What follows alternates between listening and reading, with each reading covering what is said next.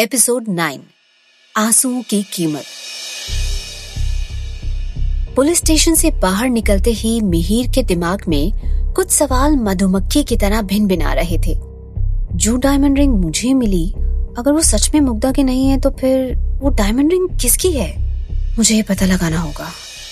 मुग्धा घर पहुँचने के बाद भी काफ़ी टेंस दिख रही थी और वो सीधे अपनी माँ माया के पास पहुँच गई।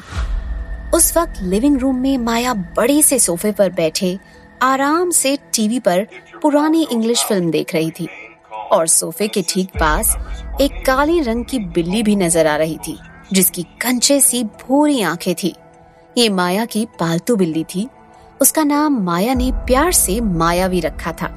वहीं पास ही टेबल पर एक कांच के ग्लास में लाल रंग का ड्रिंक मौजूद था, जैसे कि वो खून हो। मुग्धा जैसे ही दरवाजे से अंदर दाखिल हुई, मायावी माया की ओर देखकर म्याऊ म्याऊ करने लगी, जैसे कि वो माया को कोई इशारा कर रही हो। मुग्धा के उनके करीब पहुँचते ही माया ने ग्लास से एक सिप लेते हुए कहा द स्टेप डॉटर ये सुनकर मुग्धा ने कहा, क्या? माया ने टीवी की ओर पॉइंट करते हुए बोला मूवी इस मूवी में जो स्टेप डॉटर है ना वो हमेशा अपनी स्टेप मॉम को अपनी दुश्मन समझती है। तुम भी कभी देखना? मुग्धा ने कहा, मॉम, मुझे आपसे कुछ पूछना है। Go ahead my darling Maya ने मुस्कुराते हुए कहा। मुग्धा ने थोड़ा हिचकिचाते हुए कहा, मॉम, मैंने नोटिस किया कि आपने अपनी डायमंड रिंग नहीं पहनी है। इफ़ यू डोंट माइंड मैं जान सकती हूँ कि आपकी रिंग कहाँ है। वहीं बिल्ली मायावी की नज़रें लगातार मुग्धा को ही घूरती जा रही थी। जैसे कि माया ने अपना सिपाह सलार मायावी को घोषित कर रखा था। तभी माया कहती है, रिंग? कौन सी? मुग्धा ने कहा, हमारी फैमिली रिंग मॉम माया ने जवाब दिया, होगी यहीं कहीं। मुग्धा ने कहा, मुझे देखनी है, अभी। माया उसे घूर कर देखते हुए कहती है, क्यों? मुग्धा ने जवाब में कहा, मेरी रिंग मेरे पास है। रितु और समीर की रिंग्स भी उनके पास हैं। पर आपकी रिंग कहाँ है? क्योंकि रॉनी के मर्डर स्पॉट पर पुलिस को एक डायमंड रिंग मिली है, जो हूबहू हमारी फैमिली रिंग की तरह है। माया गुस्से में बोलती है हाउ डे यू तुम मुझ पर शक कर रही हो? तभी माया की बिल्ली मायावी मुग्धा को देखकर गुर्राती है। मुग्धा कहती है हाँ मैं आप पर शक कर रही हूँ। अगर आपने कुछ नहीं किया तो आप मेरा शक क्यों नहीं दूर कर देती? माया झट से सोफे पर से उठी और अलमारी के एक कोने से चमचमाती हुई डायमंड रिंग लेकर चली आई और कहा, तुम्हारे सामने मुझे खुद को प्रूव करने की कोई ज़रूरत नहीं है। मगर लो, देख लो, जिससे तुम्हारा ये बेबुनियाद शक खत्म हो सके। और हाँ माया शर्मा के अभी इतने बुरे दिन नहीं आए कि उसे बाहर जाकर शिकार करना पड़े। माया के पास वो डायमंड रिंग देखकर मुग्धा को झटका सा लगा। और उसके चेहरे पर हवाइयाँ उड़ने लगी। मुग्धा को उस वक्त कुछ भी समझ नहीं आ रहा था कि वो माया से आगे क्या कहे।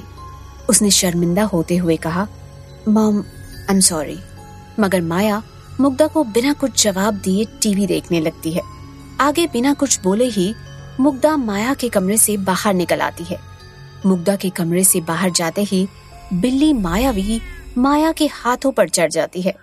उस वक्त मायावी सीधे माया की आँखों में देख रही थी जैसे कि वो कुछ कह रही हो। माया ने प्यार से मायावी के बालों को सहलाया और दोबारा से बैठकर वो टीवी देखने लगी। मुग्धा इस वक्त यही सोच रही थी कि क्या उसे अपने पापा से डायमंड रिंग को लेकर पूछना चाहिए क्योंकि माया के बाद अब उसके पापा ही बचे थे जिनकी डायमंड रिंग देखना बाकी रह गया था। तभी मुग्धा को किसी ने पीछे से आवाज़ दी हे hey, मुग्धा अपने पापा पृथ्वीराज को देखकर मुग्धा उनके गले लग गई और रोने लगी। पृथ्वीराज ने मुग्धा से पूछा वॉट हैपेंड ऐसे रो क्यों रही हो? मुग्धा ने कहा, मुझे कुछ समझ नहीं आ रहा। और तभी उसका ध्यान अपने पापा के हाथ पर गया। उनके हाथ में वो डायमंड रिंग नहीं थी। मुग्धा एकदम शॉक्ड रह गई और अपने पापा से झटक कर दूर हो गई। मुग्धा ने हैरानी से पूछा, आप, आपने किया ये? No papa how could you do this इतना कहकर मुग्धा ज़ोर ज़ोर से रोने लगती है। मुग्धा का ऐसा बिहेवियर देखकर पृथ्वीराज भी दंग रह जाते हैं और उससे कहते हैं क्या क्या किया है मैंने? मुग्धा चिल्लाकर कहती है आपने मेरा विश्वास तोड़ा है। इस पूरे घर में सिर्फ़ आप ही तो थे जिस पर मैं आँखें बंद करके विश्वास करती थी और आपने मेरे साथ ये किया। पृथ्वीराज अब थोड़ा गुस्से में बोलते हैं। मैंने विश्वास तोड़ा। कहना क्या चाहती हो तुम? मुग्धा जवाब में कहती है, आपने मेरा विश्वास तोड़ा है। आपने ही रोनी को मारा है। अब पृथ्वीराज गुस्से में आग बबूला होकर कहते हैं वॉट नॉनसेंस इज़ दिस मैं तुमसे प्यार करता हूँ, लेकिन इसका मतलब ये नहीं है कि तुम मुझ पर बेवजह इल्ज़ाम लगाती रहो। तभी उनकी बात को बीच में काटते हुए मुग्धा ने कहा, ये इल्ज़ाम बेवजह नहीं है। आपने अगर रोनी को नहीं मारा तो आपकी डायमंड रिंग कहा है? पृथ्वीराज अपनी बात कहने ही लगे थे कि तभी थापा ने करीब आकर उनके हाथ में डायमंड रिंग देते हुए कहा, साहब, आपकी ये डायमंड रिंग वहाँ कार में रह गई थी। मैंने सोचा कहीं गुम ना हो जाए, इसलिए मैं ये आपको देने आया हूँ। उस वक्त मुग्धा थोड़ी हैरानी के साथ थापा की तरफ़ ही देख रही थी। तभी पृथ्वीराज ने थापा से रिंग लेते हुए मुग्धा की तरफ़ देखा और ना में सर हिलाते हुए कहा, मुझे तुमसे ये उम्मीद नहीं थी। इससे पहले कि मुग्धा अपने पापा से माफ़ी मांगती, पृथ्वीराज वहाँ से चले गए। मुग्धा बहुत शर्मिंदा हुई और रोते रोते नीचे ज़मीन पर गिर गई और ज़ोर से चिल्लाई, किसने मारा है रोनी को? ये सब क्या हो रहा है मेरे साथ? मुग्धा इतनी ज़ोर से चिल्ला रही थी कि जिसकी आवाज़ शिमला की पहाड़ियों में गूंज रही थी। पोस्टमार्टम और बाकी की सारी पुलिस कार्रवाई के बाद रोनी की बॉडी को वर्मा फैमिली के हाथों में सौंप दिया गया। रोनी की मौत की वजह से कॉलेज में एक दिन की लीव डिक्लेयर कर दी गई थी और वहीं कॉलेज फेस्ट को भी कुछ दिनों के लिए पोस्टपोन कर दिया गया था, क्योंकि एक के गम में दूसरे लोग खुशियाँ नहीं मना सकते थे। इंसानियत अभी इतनी भी जलील नहीं हुई है। और वहीं उस रोज रोनी का दाह संस्कार हिंदू रीति रिवाजों के साथ हो रहा था। वहाँ दाह संस्कार में कई सारे पुलिस वालों के साथ लगभग कॉलेज के सारे स्टूडेंट्स और कई सारे प्रोफेसर भी वर्मा फैमिली के साथ मौजूद थे। मिहिर इस मुश्किल घड़ी में वर्मा फैमिली के साथ ही खड़ा था। पोस्टमार्टम के बाद रोनी की बॉडी के मिलने के बाद से ही रोनी की मम्मी आशा वर्मा का रो रो कर बुरा हाल था। वो दो बार तो रोते रोते बेहोश भी हो गई थी। खुद आलोक वर्मा भी अपने बेटे को आखिरी बार अलविदा करने की बात सोचकर रोने लगते। मिहिर की आँखों में आँसू थे। और उसके चेहरे से उदासी साफ़ छलक रही थी। लेकिन वो खुद को रोने से रोक रहा था, क्योंकि वो जानता था, अगर वो अभी रो पड़ा तो वो बेहद कमज़ोर पड़ जाएगा, और वो उसके बेस्ट फ्रेंड के कातिल को सजा नहीं दिला पाएगा। सारे बंदोबस्त करते करते ही शाम का वक्त हो चला था। वहीं एक झील के किनारे सभी लोग रोनी की बॉडी को लकड़ियों पर लिटा चुके थे। सूरज की लालिमा उस वक्त रोनी के बेरौनक चेहरे पर पड़ रही थी, जिस वजह से रोनी की आँखें बंद होने के बावजूद भी मिहिर को ऐसा लग रहा था जैसे कि रोनी अभी उठेगा और उसे अपने पास बुलाकर गले लगने को कहेगा। लेकिन ऐसा कुछ भी होना अब मुमकिन नहीं था, क्योंकि सांसों के थमने के बाद कोई भी उठकर गले लगने को नहीं कहता। एक इंसान की सांसों का थमना कई रिश्तों के थम जाने जैसा होता है। वहीं दूसरी तरफ़ आलोक वर्मा रोनी की बॉडी को अग्नि देने को राज़ी नहीं हो रहे थे, क्योंकि इस हालत में भी वो अपने बेटे को कहीं जाने नहीं देना चाहते थे। क्योंकि कोई भी बाप ये नहीं चाहेगा कि उसके ज़िंदा रहते हुए वो अपने जवान बेटे के शरीर को अग्नि दे। सब लोग आलोक वर्मा को मनाने में लगे हुए थे, क्योंकि कुछ बातों पर इंसान का ज़ोर नहीं चलता। उसे हालात के साथ समझौता करना ही पड़ता है। अग्नि देते ही रोनी की बॉडी धू धू कर जलने लगी। वही मिहिर बार बार रोनी की जलती हुई बॉडी की ओर देख रहा था, जैसे कि वो अपने आप से एक वादा कर रहा हो कि वो हर हाल में अपने दोस्त के कातिल को सजा दिलाकर ही रहेगा। वहीं थोड़ी दूर, झील के दूसरी तरफ़, कॉलेज की बहुत सी लड़कियाँ एक और खड़ी होकर ये सब देख रही थी, क्योंकि हमारे हिंदू धर्म के अनुसार लड़कियाँ दाह संस्कार में शरीक नहीं हो सकती। वहीं जूही और मोहना आशा वर्मा को सहारा दे रही थी और वहीं उनसे थोड़ी दूरी पर एक किनारे मुग्धा खड़ी थी। उसके चेहरे पर उदासी साफ़ नज़र आ रही थी। वो खुद को रोनी की मौत के लिए कोस रही थी। उसे खुद पर भी बेहद गुस्सा आ रहा था, क्योंकि लाख कोशिशों के बावजूद भी वो रोनी को बचा नहीं पाई थी। रोनी की बॉडी को अग्नि देते हुए देखना मुग्धा बर्दाश्त नहीं कर पा रही थी। खुद को संभालने के लिए वो तेज़ी से जंगल की ओर बढ़ने लगी। वहीं जूही ने जब मुग्धा को जंगल की ओर भागते हुए देखा तो वो उसे पीछे से पुकारने लगी। लेकिन मुग्धा को इतनी भी सुध नहीं थी कि वो किसी की पुकार या आवाज़ सुन पाती।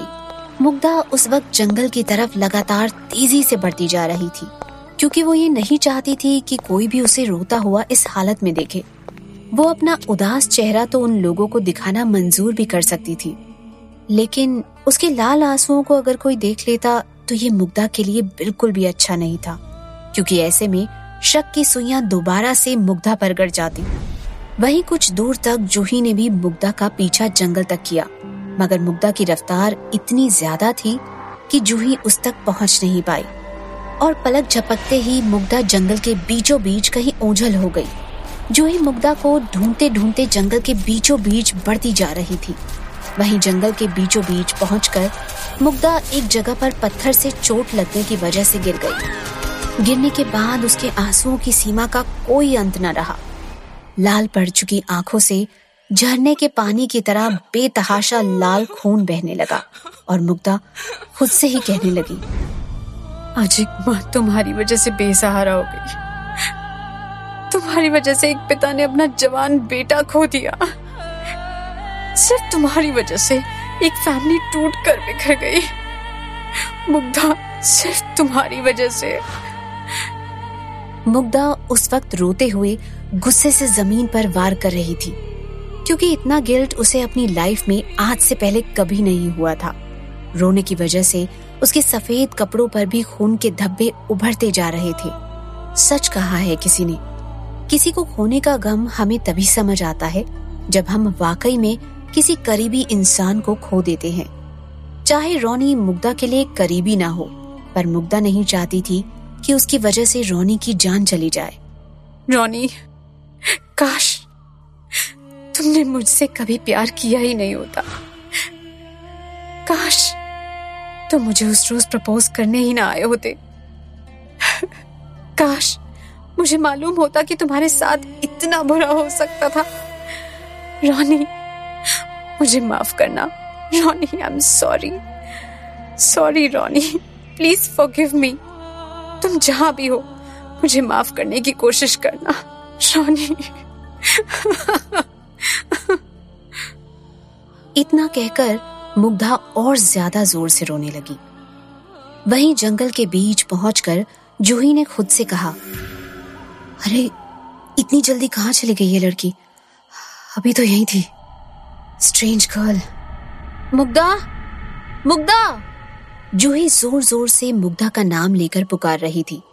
तभी अचानक से जूही को ऐसे महसूस हुआ, जैसे जंगल में पक्षियों का चहकना बंद हो गया हो। वहीं चारों तरफ़ एक अजीब सा सन्नाटा पसर गया था। जूही की हालत वहाँ अचानक से आए माहौल में बदलाव को देखकर खराब होने लगी। उसे लगने लगा जैसे वो किसी ऐसी जगह पहुँच गई हो, जहाँ उसे अभी नहीं होना चाहिए था। जूही रास्ता भटक गई थी। उसे जंगल से बाहर निकलने का कोई रास्ता नहीं सूझ रहा था। इसी बीच जूही ने महसूस किया कि कोई साया धीरे धीरे उसके करीब बढ़ने लगा था। जंगल में शाम होने से पहले ही अंधेरा घिरने लगा, जिस वजह से जूही समझ नहीं पाई कि उसके करीब कौन बढ़ता जा रहा था? जूही ने खुद से ही बड़बड़ाते हुए कहा ओ माय डॉग मैं इस मुद्दा को ढूंढते ढूंढते कहा चली आई? मैं आई किस तरफ़ से थी? और मुझे जाना किस तरफ़ है? कुछ पता ही नहीं चल रहा है। तभी अचानक से एक साय ने गर्दन से जूही को पकड़कर हवा में उठा लिया। जूही इन सबके लिए बिल्कुल तैयार नहीं थी, क्योंकि उस साय ने जूही को हिलने तक का मौका नहीं दिया। गर्दन को कसकर पकड़ने की वजह से जूही हवा में अपने हाथ पैर मारने लगी, वहीं वो साया बड़ी बेदर्दी के साथ जूही को अपने कब्जे में लेने की कोशिश करने लगा।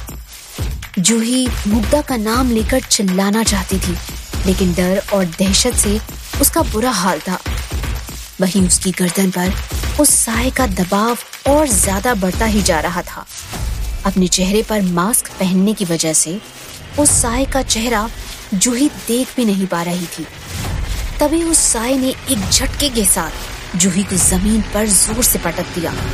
जूही ज़मीन पर गिरी और उसकी जोरदार चीख निकल गई।